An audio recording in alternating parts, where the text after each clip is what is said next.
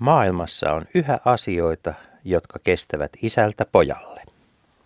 Kansalaiset, Politiikan tarkkailijat Markus Leikola ja Jussi Lähde. Jos tämä asia ei pian selvene, minä menen radioon ja pidän puheen. Terve Markus, joko sinä olet tehnyt tilaa? Tuota, terve Jussi, mitä tilaan tulee, niin minä nyt edelleen katson kuitenkin, miten tässä tilallisten asema kehittyy tämän hallituksen aikana. Minusta nyt ei kannata niin kuin odottaa koko hallituskautta, vaan kirjamessut ovat tulossa ja on kaksi vaihtoehtoa. Joko tehdään nykyisiin hyllyihin tilaa tai sitten tilataan uusia hyllyjä. Kumpaa, kumpaa tuota strategiaa itse käytät? Kyllä tähän, tähän mennessä siis uusia, uusilla hyllyillä on menty ja sitten on, on sähkökirjallisuutta ostettu ja tilattu tuota, sen, minkä amperit kestää, mutta, mutta tuota, lopullista endlösungia tähän kysymykseen ei ole olemassa. Itse kuulun niihin henkilöihin, joiden mielestä sähkötuoli ja sähkökirja ovat yhtä miellyttäviä asioita, mutta mitä sä aiot tämän syksyn äh, poliittisesta tietokirjallisuudesta tai yhteiskunnallisesta tietokirjallisuudesta hyllyysi hankkia? Niin jos katsotaan siis, tätä, tämähän on varsin, varsin kiinnostava tietokirjasyksy syksy ja, ja, ja tuota, siellä, siellä on monennäköistä, on, on tämmöistä, niin kuin mitä nyt sanoisin, perinteistä profiilikirjallisuutta nyt, nyt niin kuin tietysti tässä tälläkin viikolla kovasti esillä ollut Iloniemen, Ahtisaaren ja Tapani Ruokasen kirja maailmasta ja siitä, mitä sille olisi tehtävä. Ää, jotta sanotaan, että täytyy melkein vähintäänkin selailla, jotta pysyisi kärryillä sekä maailmasta että kirjallisuudesta. Niin, kysehän on klassisesta keskustelukirjasta siltä osin. Siinä on, siinä on kyseessä, kyseessä tämmöinen yhteiskunnalliseen kirjallisuuteen sen, sen tradition kuuluva keskustelukirja, mutta mitäpä muuta? No sitten jos, sitten jos katsotaan niin tätä laajassa mielessä yhteiskunnallisen, yhteiskunnallinen, tota, en ole ihan varma, luenko, luenko sitten loppujen lopuksi sitäkään, mutta, mutta Anneli Au, Auerin muistelmat tietysti ovat sellaiset, jotka varmasti tulevat kulumaan kansan karttuisissa käsissä, siis pelkästään murha.info keskustelupalstalla, kun näistä Ulvilan murhista on siis kymmeniä tuhansia puheenvuoroja, niin mä olen varma, että se on kirja, joka luetaan tarkimmin Suomessa kuitenkin tänä Mun täytyy sanoa, että se jää minulla väliin, että mun, mun tuota, niin kuin vaihtoehtoni tähän kuolemagenreen on kyllä Heikki Aitokosken kuoleman tanssi ja mä jätän Anneli Auerin omaa rauhaansa. Aittakosken kirjasta pystyy sanomaan varmasti jo, itse asiassa olen sitä aloittanut lukemaan, niin voi sanoa, että, että se, on, se on kyllä mestariteos. Että siinä siinä tuota, Aittokoski kulkee ympäri Eurooppaa, etsii nationalismia ja löytää sen sieltäkin, mistä niin kuin kulunut sanonta kuulumista toivoisi ei löytävänsä. Niin täytyy sanoa, että juoni on vähintään yhtä jäätävä kuin uudessa Ilkka Remeksen kirjassa jota Erkki Tuomioja muuten ei ole vielä julkisesti arvioinut tämän syksyn osalta. Mitäs muuta? No, no tietysti äh, Hannu Salamasta tulee elämäkerta. Se kiinnostaa. Salamahan ei nyt ole ollut tässä ehkä, uskaltaisin melkein sanoa, että nuoremmalle polvelle ehkä Salama jopa ei ole kauhean tunnettu. Mutta hänen merkityksensä tietysti Suomen sekä, sekä yhteiskuntahistorian että mur, 60-luvun, 70-luvun murrosvaiheiden – kuvaajana on, on, on tuota, aika keskeinen, mutta tuossa kun mainitsit tuomiojan, niin, niin, niin mä luulen, että yksi kirja, jota ei malta millään olemaan, olla lukematta, näin päin asian ilmaista, Erkki Tuomiojan päiväkirjat, ja, ja, ja tota, jotka on tällä kertaa vuosilta 1995-1997, nimellä Luulin olevani aika piroileva. Ja mä ihailen sitä, että kuinka, kuinka tuota, tuomioja, siis paitsi että hän on armotettu kynäniekka, mutta hänellä ei ole tarvetta kertoa toisenlaista totuutta perästä päin. Joo, tämä pitää, pitää paikkansa. Hän melkein, melkein niin katsoo, että missä on pölkky ja laitanpa pääni sille. Joo, ja sitten tota, vuosien myötä niin tuomiojan itseironian taito on, on selvästi pulpahdellut esiin, joka kyllä keventää lukukokemusta miellyttävällä tavalla. Miten sinulla on listalla? No Raimo Sailas äh, on tuota, tietysti tämmöinen toisenlainen murros- ja myrrysmies ja, ja hänen kohdallaan, kohdallaan tuota on, on tarkoitus käydä, käydä tarkkaan läpi se kirja ja vertailla sitä sitten. Tämä on mielenkiintoista, koska näistä samoista ajoista on jouk- liuta muita muistelmia ja on, on mukava joskus avata 5-6 kirjaa samalle pöydälle ja katsoa, että millä eri tavoin eri ihmiset muistavat ne samat asiat, samat hetket ja samat sattumat. Kansalaiset. Politiikan tarkkailijat Markus Leikola ja Jussi Lähde. Jos tämä asia ei pian selvene, minä menen radioon ja pidän puheen. Ja tämä ohjelma on siis Leikola ja Lähde ja tänään puhumme maasta, joka harvemmin on esillä muuten kuin ihmisten huulilla, mutta harvemmin ollut ihmisten silminnäkijöiden käymään, eli Pohjois-Koreasta. Ja tervetuloa vieraksemme Suomen punaisen kansainvälisen avustustoiminnan koordinoija eh, Toni Jokinen. Kiitos. Ja Jyväskylän yliopiston kansainvälisen politiikan professori Pekka Korhonen. Kiitos.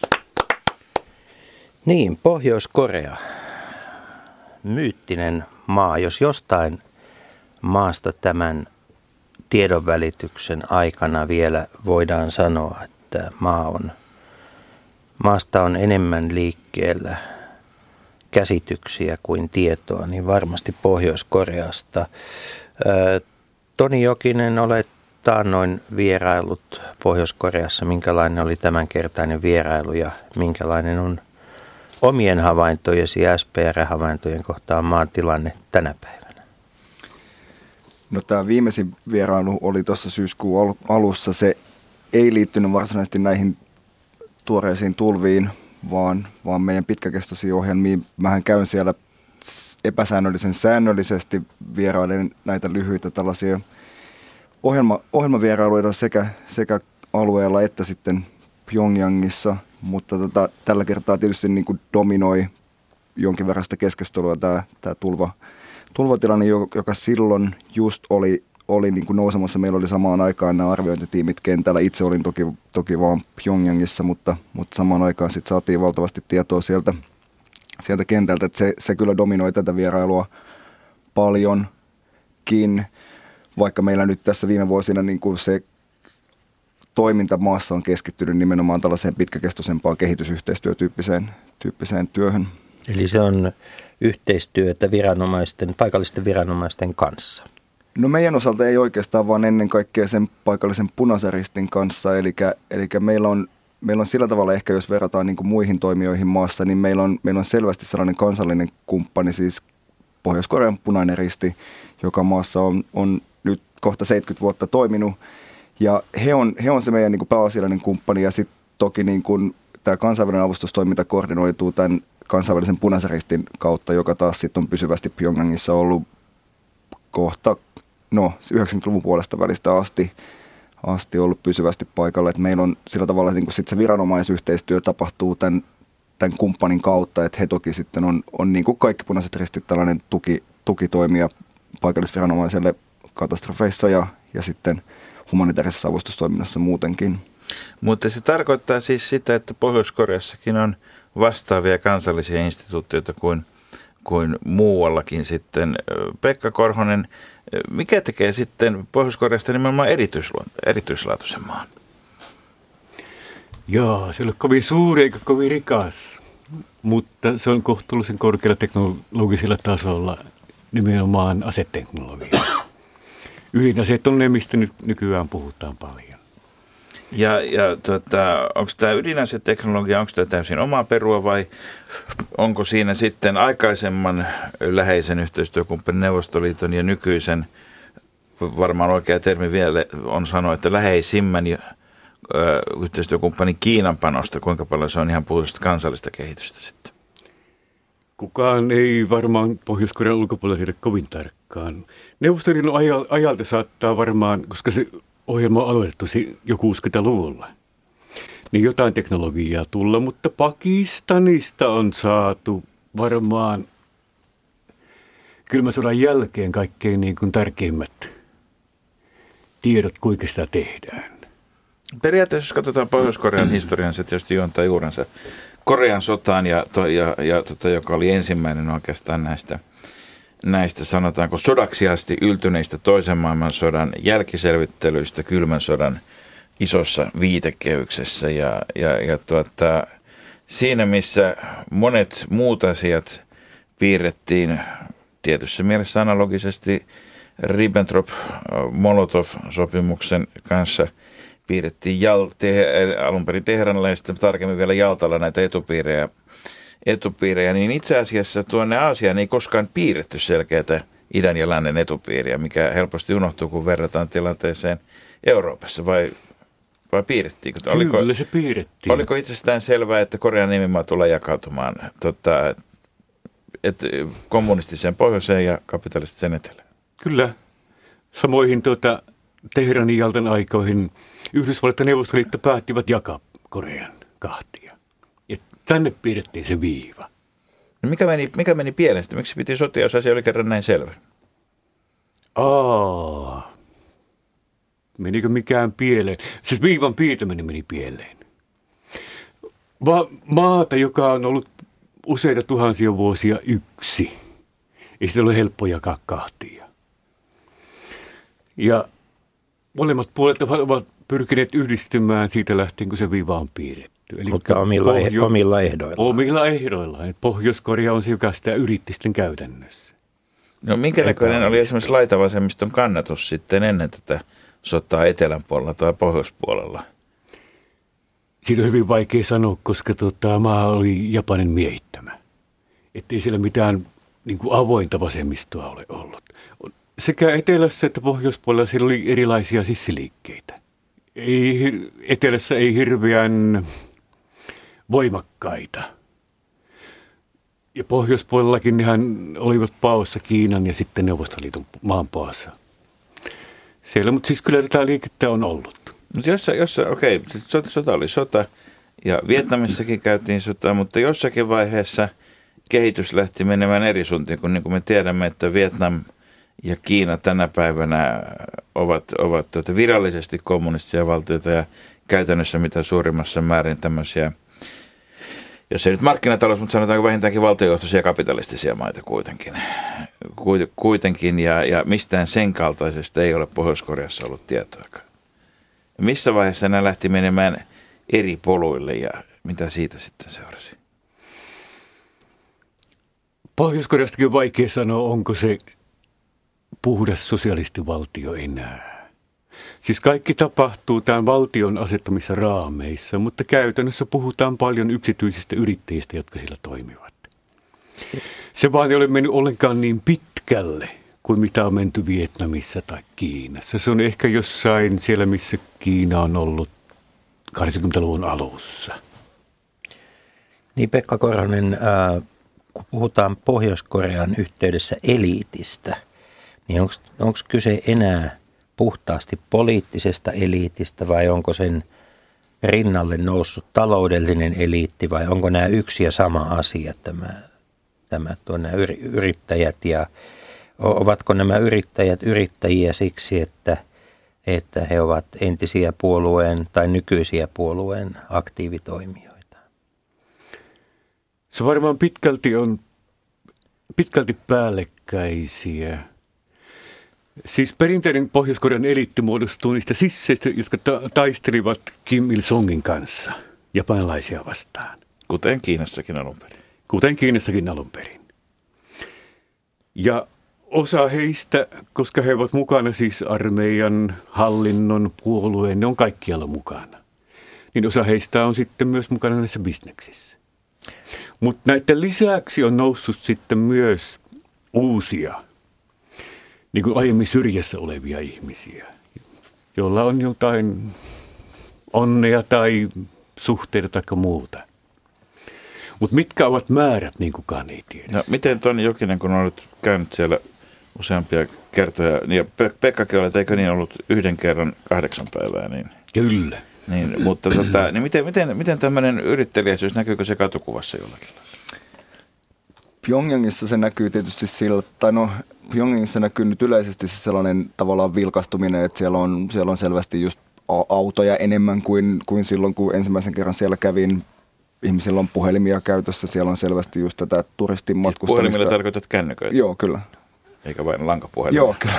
kyllä. Eli, eli nimenomaan kännyköitä ihmisillä nykyään käytössä.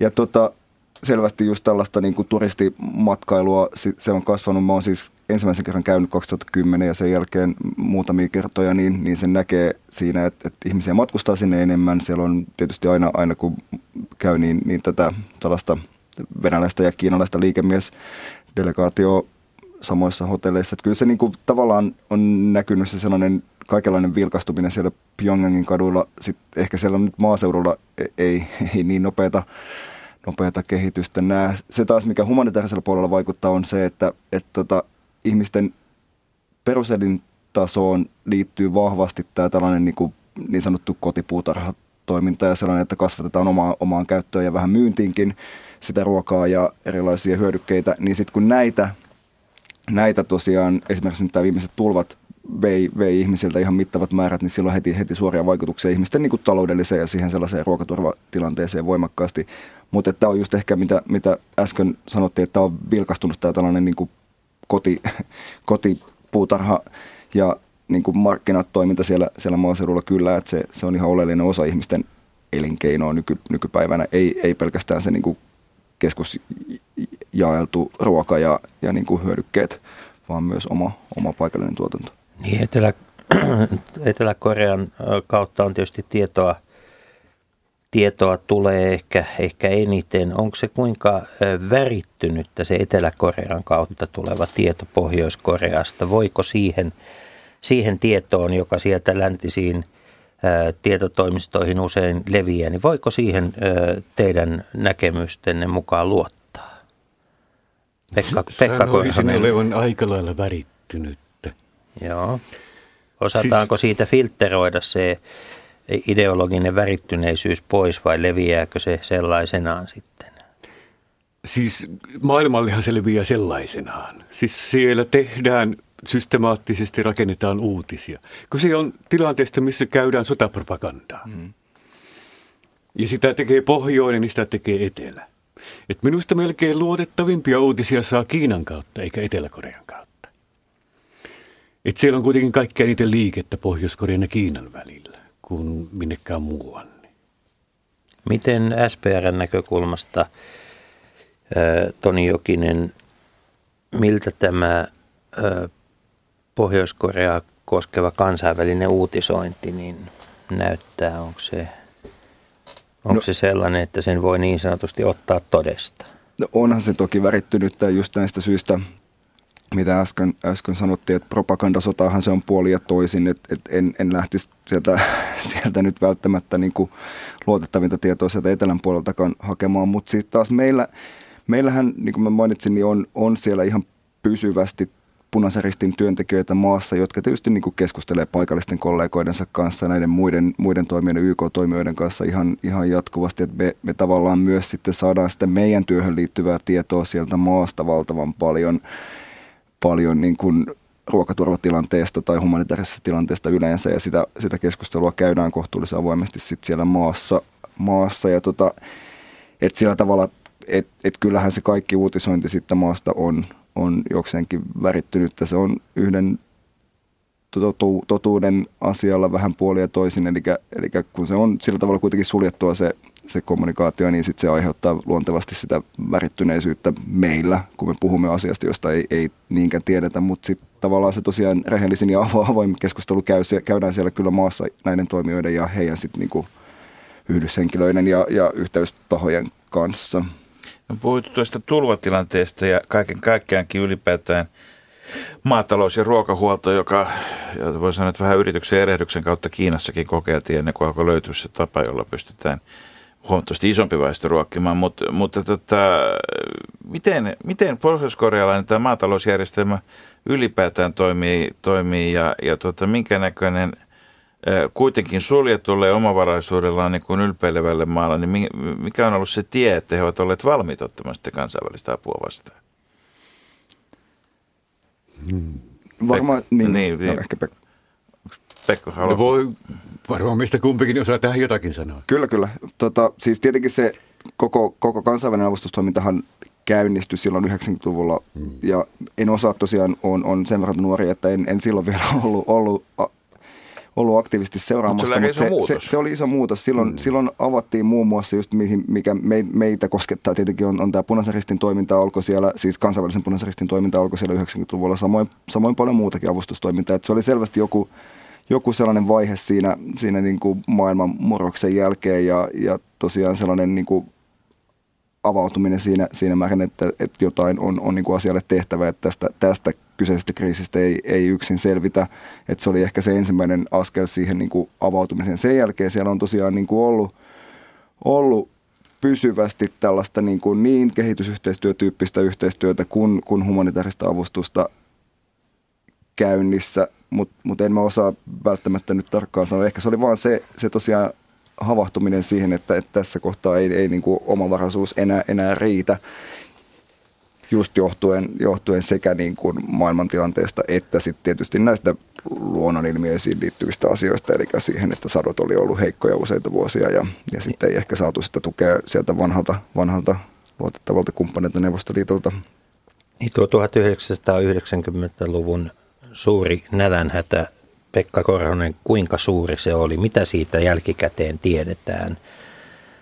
Ää, koska se oli yksi laukaiseva tekijä siinä, siinä avautumisessa ää, ulkomaailman apuun. Siitä tiedetään, että paljon ihmisiä kuoli. Oliko niitä 200 000 vai 2 miljoonaa, niin kaikenlaisia lukuja näkee. Pitkälti se tilanne johtui siitä, että Kim Il-songin edellisenä vuosikymmenen luoma maatalous, se oli pitkälti mekanisoitua ja se perustui halpaan energiaan Neuvostoliitosta ja lannoitteisiin. Ja sitten kun energiaa ei enää tullut, traktorit ei kulkeneet ja se, se systeemi ei toiminut. Ja sitten nähtiin nälkää. Ne on palanneet sillä nykyään niin kuin teknologisesti taaksepäin. Et Pyongyangelaisetkin ja kaikki kaupunkilaiset organisoidaan nykyään kaksi kertaa vuoteen istuttamaan riisiä keväällä sinne pelloille ja sitten korjaamaan sitä syksyllä. Ja se tehdään sitten sirpillä leikataan. Et, ähm, niin teknologi, teknologinen niin kuin askel, pari askelta taaksepäin. Ja sitten se, että sitä ruokaa kasvatetaan joka paikassa. Ja on myös yksityisiä maatilkkuja, missä sitä tehdään. Eli Niin ei olla logistiikasta kiinni sitten riippuvaisia. Logistiikkakin on hankalaa, siis tieto on aika huonot. Tästä Toni varmaan tietää mm. paremmin, mutta se minkä minä olen lukenut ja katsonut itse sitä maisemaakin. niin Tieto on huonot ja kuorma-autoja on vähän. ja entäs nämä tulvat sitten, mm. tätä, josta nyt oli puhe, niin mi- mistä ne johtuvat? No No on siis- ne täysin ennakoimattomia vai tuleeko niitä aina aikaa join? No sekä että hieman, että tietenkin se on niinku alueelle tyypillistä koko sille Niemimaalle ja laajemminkin alueelle, tämä tällainen niinku rankkojen sateiden ja, ja kuivien jaksojen vaihtelu, joka johtaa siihen niinku maanviljelyksen äh, haavoittuvuuteen. Osittain niitä tietenkin pystytään ennustamaan, mutta sitten tavallaan se niinku koko, niin kuin Pekka sanoi, niin, niin se teknologisesti ei ole mitenkään hirveän kehittynyt se maanviljelys, eikä, eikä siellä niin kuin tavallaan ole hirveästi vaihtoehtoja sit sille, että kun se sato, sato menetetään, niin miten, tai olisi jotain toisia lajikkeita, joita voisi ehkä viljellä, jos on, jos on ennustettavissa kuiva, kuiva kausi. Että se, se on, ja tietenkin sitten myös niin kuin ilmastonmuutoksen myötä nämä ilmiöt on koko alueella la, laajastikin voimistuneet, siis enemmän sataa voimakkaampia myrskyjä ja pidempiä kuivia jaksoja, niin tämä kaikki vaikuttaa sitten tyyppisessä maassa, maassa tota, vakavasti siihen, siihen satojen määrään ja, ja sitä kautta ruokaturvaan, kun se kuitenkin niin kuin se perusruoka jaetaan keskitetysti ja sitten jos siihen tulee, tulee suuria vaikutuksia, niin kuin nyt näiden tulvien kautta, niin se vaikuttaa laajasti sitten koko sen pohjoisen osan, osan sitä niemimaata ruokaturvaa, jos, jos täällä Onko vielä arvioita siitä, että minkä tyyppisiä ja kuinka vakavia nämä vaikutukset tänä vuonna on? On, on, siitä, on siitä hirveän paljon erilaisia arvioita. Siis nythän, nythän vielä puhutaan ennen kaikkea nyt tästä niin kuin suojan, suojan tarpeesta, että siellä on vajaa 70 000 ihmistä vähintään, jotka, jotka on ilman kotia tällä hetkellä. Eli Ja- aika iso määrä noin millä tahansa Kyllä, kyllä on. Ja, kansainvälisen uutisoinnin mittarilla. kyllä, kyllä. Ja tota siellä siis tietysti on, on jaettu näitä tilapäissuojia, peitteitä, pressuja ja muuta, jolla on, jolla on viritelty sitä, sitä tilapäissuojaa. Mutta että akuutti, akuutti tilanne on se, että talvi lähestyy siellä, siellä ja viime vuonna lokakuun kolmannella viikolla muistaakseni satoi, satoi ensilumi ja lämpötilat, yölämpötilat tippuu kohta jo miinuksen puolelle ja talvea kohden on, on kyllä kylmempää kuin, kuin meillä täällä, täällä Pohjolassa paikotellen.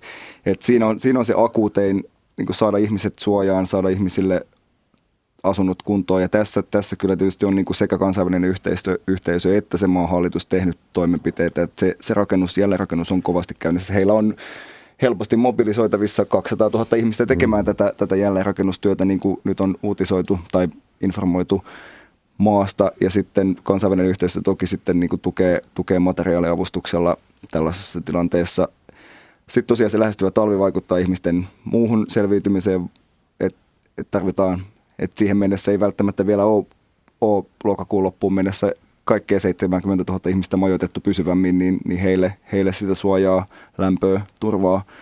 Ja sitten tietysti niin kuin se vaikutus tähän ruokaturvaan näkyy vähän pidemmällä tähtäimellä, että nämä tulvat tapahtuu pari-kolme viikkoa ennen sadonkorjuuta, jolloin nyt niin kuin täältä Pohjois-Hamjongin provinssista ei, ei saatu läheskään niin, tai siis se, se sadon määrä oli huomattavasti pienempi, mitä se olisi normaalina vuonna. Ja Pohjois-Hamjong kuitenkin niin kuin tuottaa myös sit muualle maahan, maahan ruokaa, riisiä, moissia ja sitä perus, perus, niin kuin, perusruokaa, jolloin, jolloin tällä on vaikutus sit laajemmin, laajemmin koko alueeseen, mutta sitä ei pystytä vielä ehkä niin kuin tarkasti arvioimaan, että kuinka monen ihmisen ruokaturvaan se tulee vaikuttaa. Hätäruokajakelua siellä on jo tehty ja sitten tietysti toinen kysymys on se, että miten, miten saadaan sitten niin kuin kansa, kansa selviytymään. Siellä tietysti ainakin tulva-alueella tänne seuraavaan satoon ja sadonkorjuuseen asti. Tuota, 1990-luvun nälähätä loi tämän katukauppajärjestelmän, joka aluksi oli laitonta ja sitten se myöhemmin 2002 laillistettiin, kun laittomuutta ei enää voitu jatkaa.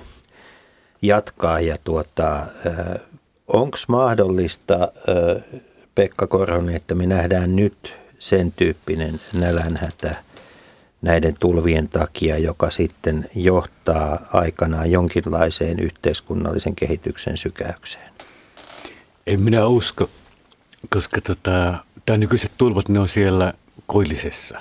Se on vain yksi osa sitä maata. Ja Varmaan, se mitä me varmaan tullaan näkemään, koska se on pitkälti Kiinan raja siellä. Se on se paikka, mistä kaikkein helpoiten pääsee Kiinaan. Niin me tullaan näkemään ihmisiä, jotka lähtee suuremmin joukoin ehkä Pohjois-Koreasta pois, mutta ei se muu maa ole niin paljon kärsinyt ollenkaan.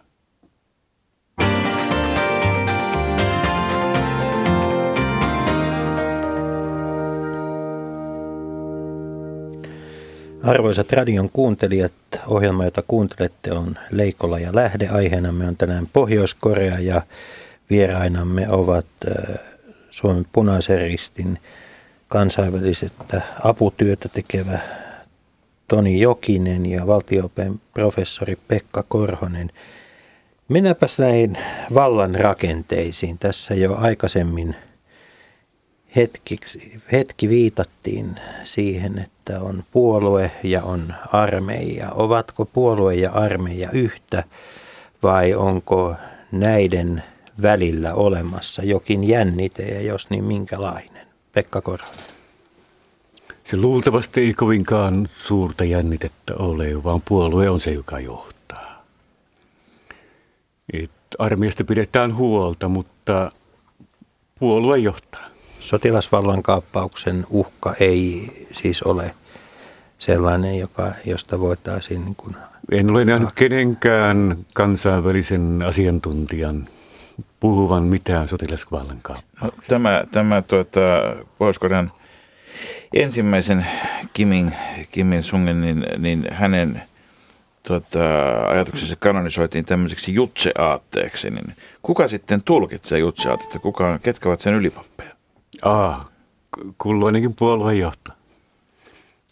Nyt ei ole erikseen tämmöistä ikään kuin ideologista osastoa, niin kuin aikoinaan Neuvostoliitossa oli Aa, Suslo, Suslovin, NKPssä, Suslovin johdolla, joka sitten, sitten oli erikseen pragmaattiset politiikan tekijät. Ja...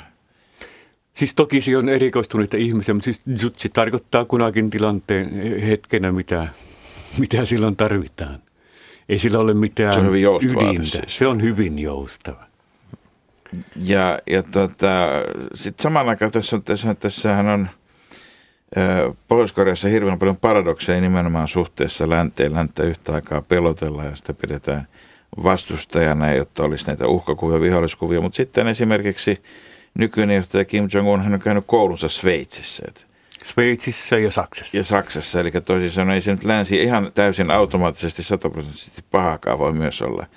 Tuota, miten, miten tämmöiset paradoksit on selitettävissä? Ei se ole oikeastaan paradoksi. Siis länsi, en, eikä niinkään paljon se länsi, vaan ennen kaikkea Yhdysvallat. Ja sitten Etelä-Korea ja Japania siihen mukaan, niin ne on ikään valtion vaan uhkia ja vihollisia. Se ei tarkoita, että ne olisivat yksilön vihollisia. Menehän sinne myös amerikkalaisia, japanilaisia turisteja. Ei heitä kohdella pahoin, jos ei ne sitten varasta jotain hotellista taikka vie sinne raamattuja, jotka on kiellettyä tai jotain pornokuvia tai vastaavaa. Tuota, mennään sitten tähän ä, Kim Jong-unin valtakauteen, joka alkoi käytännössä ä, joulukuussa 2011 Kim Jong-ilin kuoltua. Ähm, Kim Jong-un piti uutena vuonna 2013 televisioidun puheen, jossa hän lupasi maahan suuria uudistuksia. Ja samana vuonna sitten Pohjois-Korea muuten julisti Etelä-Korealle sodan, joka ihan tämmöisenä, että ehkä nyt on enemmän ollut tä- ainakin toistaiseksi tämmöinen retorinen, retorinen sodan julistus. Mutta tota, onko, onko nyt uuden johtajan aikana nähty uudistuksia, ainakaan sellaisia suuria kansainvälisen tason uutisointia ei ole ollut kuin lähinnä puhdistukset, joita, joita uuden, uuden tuota, valtiaan aikana aloittaessa, aloittaessa to, toimessaan niin pantiin toimeen. Hmm. No niistä puhdistuksistakaan me emme tiedä, mitkä ovat puhdistuksia ja mitkä ovat, että ihminen on vaan kipeänä sängyssä. Aina jos joku sieltä huipulta häviää näkyvistä, niin sitten uutisoidaan, että nyt ne on teloitettu. Ö, 2012-2014 välillä kuvista katosi 68 henkilöä, eli Kyllä. kyllä se vähän niin kuin enemmän on kuin sitkeä influenssaepidemia. Epidemia. Joo, siis ihmisiä häviää kuvista. Hmm. Yksi syy on se, että osa niistä on hyvin vanhoja. Joo. Mutta siis kyllä siellä ihmisiä puhdistetaankin, mutta me emme tiedä yhtään niistä määristä. Toinen uudistukset, niin, tämä on hyvin mielenkiintoinen kysymys. Se liittyy siihen, että myöskin se, että kuka sitä maata johtaa, kun me emme tiedä oikeastaan sitäkään. Ja edes tuota, Etelä-Korean ulkoasianhallinnon ihmiset olen kysynyt, että ei oikein varmasti tiedä. Kun jos sillä johdossa olisi kolmekymppinen nuori mies, niin se saattaisi olla dramaattisempia ne uudistukset. Mutta ne olet äärimmäisen varovaisia. Ne niin kuin vaikuttaa tämmöisiltä 80-vuotiaiden niin kuin porukan tekemiltä uudistuksilta. se, mikä lännessä ihmetyttää eniten, että kun kuitenkin on johtaja, joka on saanut länsimaissa koulutuksensa ja muun, niin voiko käydä siten, että kun palaa takaisin kotimaahansa, niin se jotenkin unohtuu ja pyyhkiytyy pois. Tuntuu täysin epäuskottavalta va- ja sitä varten tietysti niin kuin on helppo, helppo alkaa ajatella sitten salaliittoteorioita ja muita tämmöisiä, että siellä pitää vain voimatasapainoa pitää yllä ja varoa varpaita, mutta se tarkoittaa samaa kuin, että silloin, silloin ei ole myöskään 100 prosenttia luotettavuutta niihin ihmisiin, jotka on johdon ympärillä. Näinkin varmaan on, kun se on varmaan enemmän, enemmän siitä, että sillä on siis 70 vuotta rakennettu järjestelmä. Ja kun sinne nyt pannaan uusi nuori Jumala tai johtaja, mikä nyt hänen positionsa tässä onkaan, Monien Ei se- silmissä varmaan puoli Jumala kuitenkin myös. Kyllä, tai kolme neljäsosaa. Mutta se ei muutu se järjestelmä kovin nopeasti. Ja vanhojen sukujen, patriarkkojen, 8-90-vuotiaan valta, se on, me emme tiedä kuinka paljon sitä on, mutta se on aika reaalinen Mutta kun tekijä sanot siellä sukujen myös. valtoja, niin me tiedämme, että nepotismia siis on paljon. Kyllä, nimenomaan. Eli laulu 20 perheestä voitaisiin laulaa siitäkin maasta. Kyllä voitaisiin, ne on muutamia kymmeniä enemmän kuin 20. Kukaan ei tiedä edes tarkkaa lukumäärää, mutta siellä se valta pohjimmiltaan sijaitsee.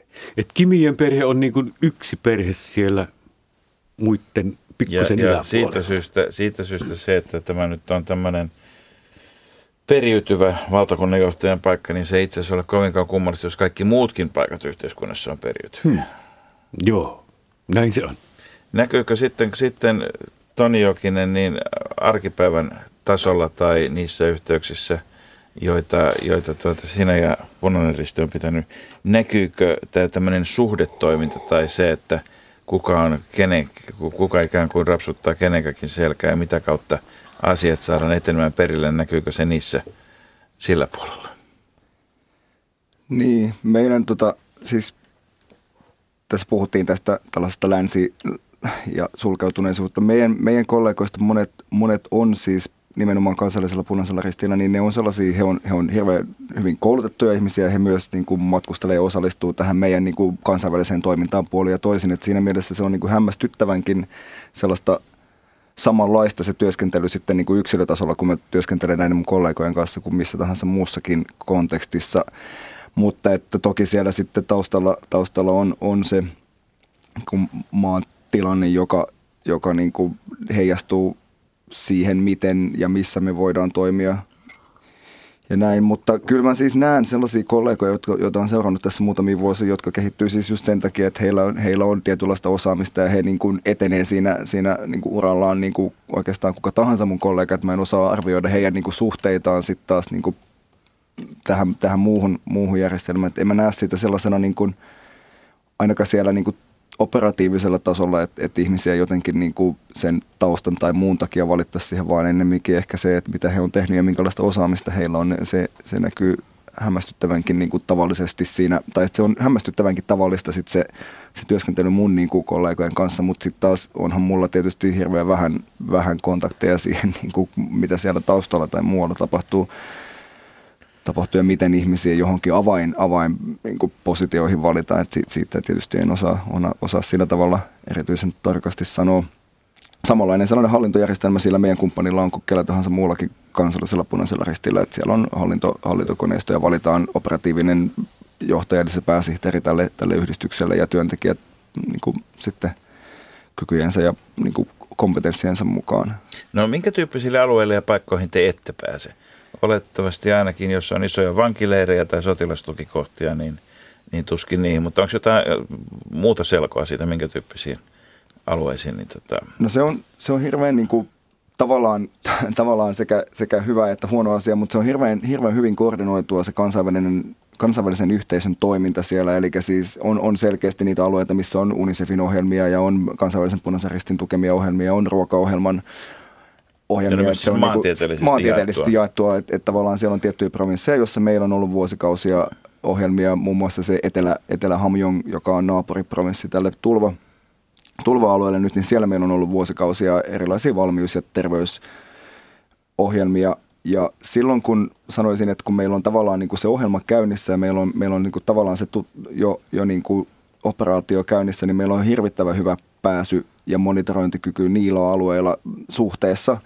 Mutta sitten taas se niin kuin uusille alueille meno on, on aina hidasta, että just tässä niin kuin Pohjois-Hamjongin tapauksessa, koska se on siellä raja-alueella, niin tavallaan se niin kuin kansallinen punainen risti kyllä lähti sinne nopeasti kentälle ja tavallaan niin kuin meidän, meidän avustustarvikkeita jaettiin nopeasti siellä, mutta se, että sinne saatiin sitten niin kuin tämä kansainvälinen yhteisö liikkeelle, niin se otti pikkasen aikaa. Ja mutta raja-alue pääsi- tarkoittaa nyt Kiinan Kiinan raja-aluetta, joo, nimenomaan. kyllä. Eli, eli se on sillä tavalla, että sit se menee, menee aina, aina niin kuin vähän byrokraattisemmaksi ja vähän hitaammaksi se, se liikkuminen siellä. Ja on siellä tiettyjä niin kuin alueita, jossa ei ole kansainvälisen yhteisön niin kuin ohjelmatoimintaa laisinkaan. Että mitä lähempänä ollaan siellä niin kuin nimenomaan raja-aluetta, niin se menee, menee niin kuin rajoitetummaksi ehkä se liikkuminen. Mutta silloin kun meillä on toimintaa, niin me tosiaan niin kuin kohtuullisenkin hyvin, että se oikeastaan yllättikin silloin, kun aloitin, aloitin työskentelyn, että miten, miten niin kuin hyvä monitorointikyky Onks- meillä on siellä maassa silloin, kun me tehdään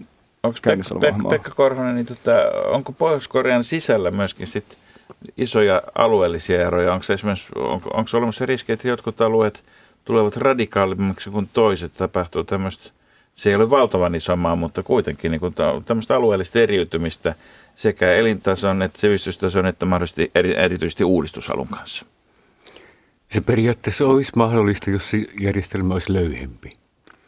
Mutta keskusjohtoisuuden ansiosta sitä Se alueellista eriarvoistumista yritetään pitää kurissa myös. Joo, mutta siellä on yhtä suuria eroja eri alueiden välissä kuin Etelä-Koreassakin. Ja nehän tappelee ja riitelee hyvinkin kovasti keskenään. Ja voisi kuvitella, että jos tämmöistä suku- tai klaanijärjestelmää on, niin yleensähän sillä on myös vahva alueellinen ulottuvuus.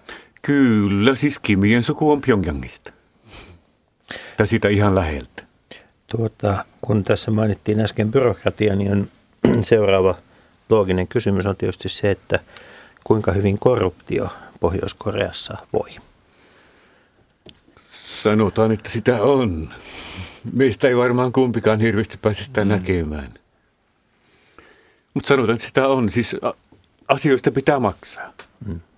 Onko se osa järjestelmää tai hyväksytty osa järjestelmää? Onko se kietoutunut? Itse asiassa oikeastaan korruptio on normaali osa minkä tahansa köyhähkön valtion normaalia järjestelmää. Se on tapa, millä asiat saadaan tehtyä.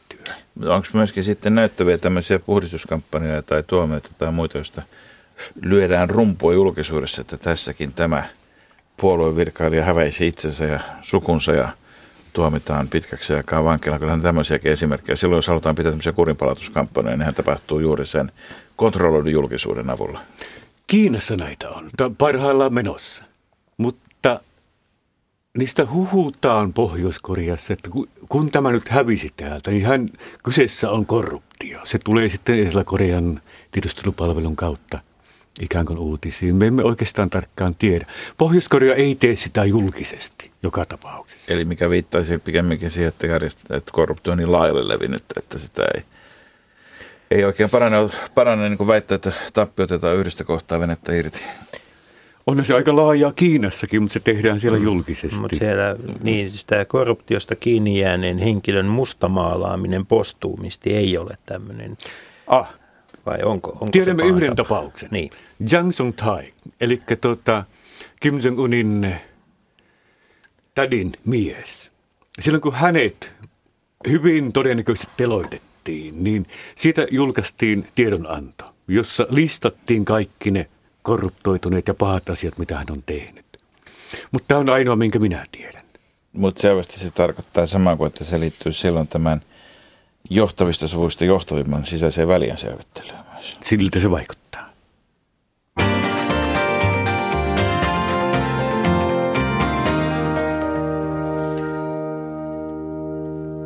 Niin Etelä- ja Pohjois-Korean raja on, on paikka, jossa kalistellaan sapeleiden lisäksi myös järeämpää aseistusta.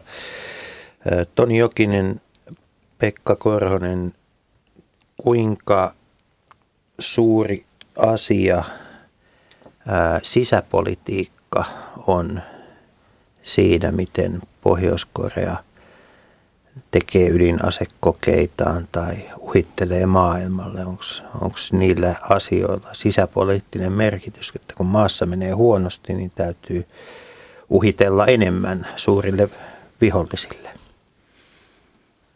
No, ihan lyhyesti mä sanoisin, että se liittyy kuitenkin ehkä, ehkä laajemmin tähän niin päinvastoin ulko- tai maailmanpoliittiseen tilanteeseen, että sehän on, niin kuin, aina kun me puhutaan tästä Etelä- ja Pohjois-Korean välisestä kriisitilanteesta, niin, niin pitää muistaa, että siihen liittyy pelkän tämän Niemimaan lisäksi suurvaltapolitiikka taustalla, että et eihän, eihän tavallaan niin kuin siinä ole kyse pelkästään Etelä- ja Pohjois-Korean välisestä jännitteestä, vaan myös sitten Yhdysvaltain ja Kiinan välisestä jännitteestä tai Venäjän roolista tässä. Ja, että se kun nyt, jos mä lyhyesti siis, kun, kun sen ajan mitä on, on seurannut, niin siellä on tavallaan tapahtunut paljonkin sellaista niin kuin vilkastumista ja, ja taloudellista kanssakäymistä naapureiden kanssa.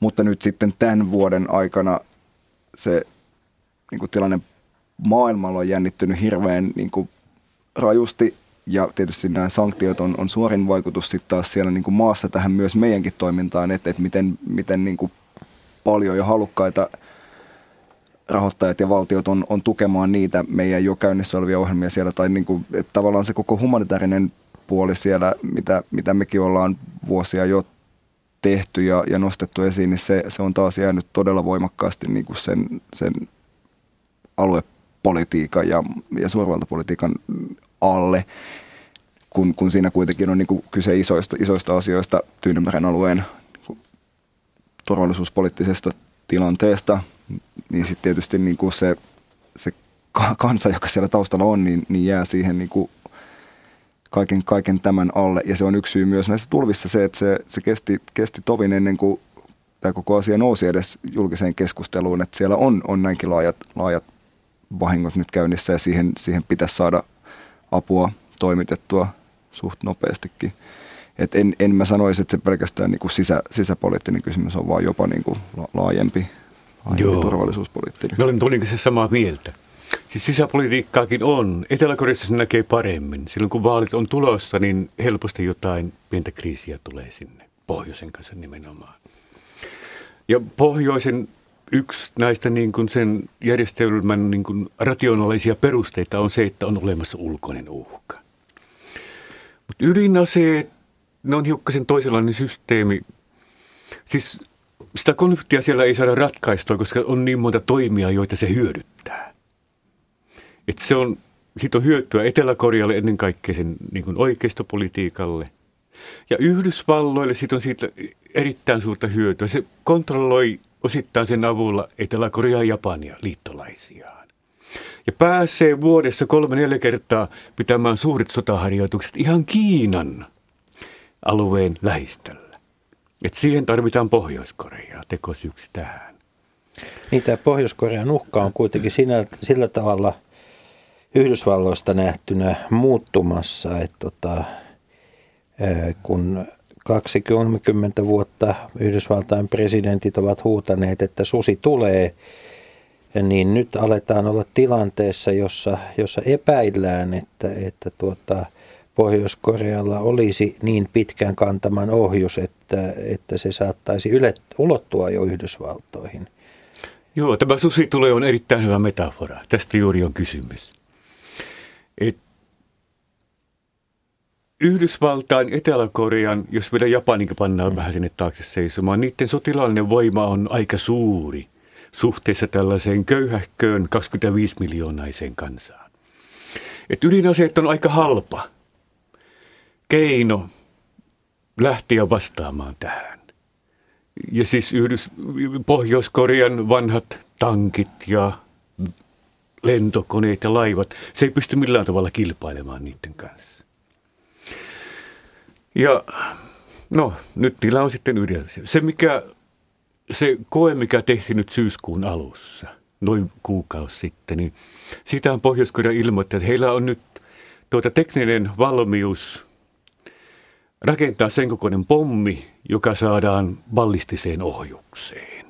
Että heillä nyt on se kaikki teknologia käytössä. Melkein odottaisi, että tässä loppuvuodessa voi vielä tulla ohjuskokeita, jossa niin kuin lisää tarkennetaan niiden ballististen ohjusten kuinka. Tietysti jos halutaan demonstroida sitä, että kantamat ovat pitempiä tai, tai myöskin tarkempia, nehän on lentänyt vähän Joo, sattuu myös. tarkkuus nimenomaan. Niin, niin, tota, niin siinä mennään helposti sitten taas tota, tämmöiselle niin tulenarvoiden alueelle, että on, on ihan eri asia ampua siihen omalle kotirannikolle viereen jotakin – mereen, kun sitten jos lähdetään puhumaan tuhansista kilometreistä, niin siellä on paljon muitakin maita jo matkan varrella.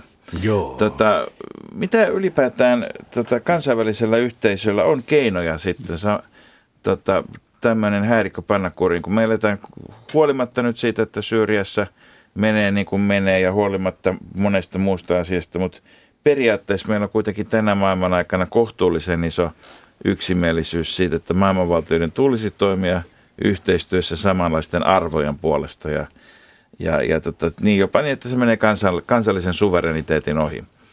Niin, niin, niin Pohjois-Korea kai nyt on esimerkki siitä, että ei se niin yksinkertaisesti ole kuitenkaan. Mitä, mitä keinoja kansainvälisellä yhteisöllä on toimia ja miten pohjoiskorealaiset itse suhtautuvat ajatukseen siitä, että nämä asiat pitäisi ratkaista neuvottelemalla ja yhteistyössä? Se on sitä, mitä Pohjois-Korea koko ajan esittää. Pitäisi neuvotella ja tehdä yhteistyötä. Mm. Kyse on vaan sitten niistä ehdoista, minkä puitteissa se tehdään. Ja sikäli kun minä sitä luen, niin se on ennen kaikkea Yhdysvallat, joka kieltäytyy. Siis Yhdysvaltojen ehtona on se, että Pohjois-Korea lopettaa sen tota, ydinaseiden kehittelyn. Mutta tämähän on aika monella kansainvälisellä foorumilla ollut se ajatus, että ei enää uusia ydinasevaltoja. No pannaan, joo, pannaan mutta kun se tilanne on näin, näin klubi, kiihkeä kuin se Klubille nyt on. pannaan niin kuin ovet kiinni ja rajat mielellään tuonne menneelle eikä seuraaville vuosikymmenille. Onko tuota, Toni Jokinen, Pekka Korhonen, onko nähtävissä sitä, että, että Pohjois-Korea tulevan vuosikymmenen aikana avautuisi vai jatkuuko tämä samanlainen mystisyyden arvoittelu tässä studiossa ja kaikkialla muualla vielä vuosikymmenen kuluttua? Niin, se, siis kun minusta siinä on tosiaan niin kuin laajasti kyse siitä, siitä, että miten tähän koko niin kuin alueelliseen ongelmaan, ongelmaan suhtaudutaan. Että niin kauan kun, kun esimerkiksi Kiina ja Yhdysvallat ei löydä sitä yhteistä mm. säveltä suhtautua tähän niin kuin Korean niemimaan tilanteeseen, niin ei se, ei se kovin helposti siitä lähde aukenemaan. En sano, etteikö se vika ole myös siellä niin kuin itse keskiössä olevissa, olevissa niin kuin maissa, mutta että siinä on se laajempi, laajempi näkökulma, joka nyt jonkin verran sitä niin kuin tilannetta jarruttaa, tai ei edes jonkin verran, vaan aika, aika paljonkin. Tota, et se, se on, se on niin kuin yksi, yksi ehkä kysymys. Ne diplomaattiset suhteethan käytännössä niitä ei ole tällä hetkellä Pohjois-Korea ja Yhdysvaltain välillä, että et se, se tilanne on, on todella niin kuin mm-hmm. tilanteessa tällä hetkellä, mm-hmm. joka, joka niin kuin lisäsanktioilla tai tällaisella, niin, kuin, niin ei, se, ei se siitä ehkä, ehkä kovin helposti lähde avautumaan. Et en, en ole alan asiantuntija, enkä, enkä osaa siihen mitään ratkaisuehdotuksia sanoa. Mut siis no, mulla se, on itse asiassa. No hyvä, sä voi. tota, Lyhyesti tähän joo, loppuun. Joo. Ratkaisuehdotus. Minusta Pohjois-Korea pitäisi määritellä normaalivaltioksi eikä oudoksi mm. valtioksi. Siis sitä pitäisi kohdella niin kuin normaalivaltiota. Diplomaattisen kohteliaasti, turvatakuut sille antaen. Tätä on tehty. Kim Jong-ilin aikana, Bill Clintonin aikana sitä on tehty ja siitä päästiin aika pitkälle. Kun sitten tuli nuorempi Bush, joka lopetti koko tämän prosessin. Kyllä siihen voidaan palata. Mutta niin kuin Toni tässä sanoo, niin se on aika monimutkainen kysymys.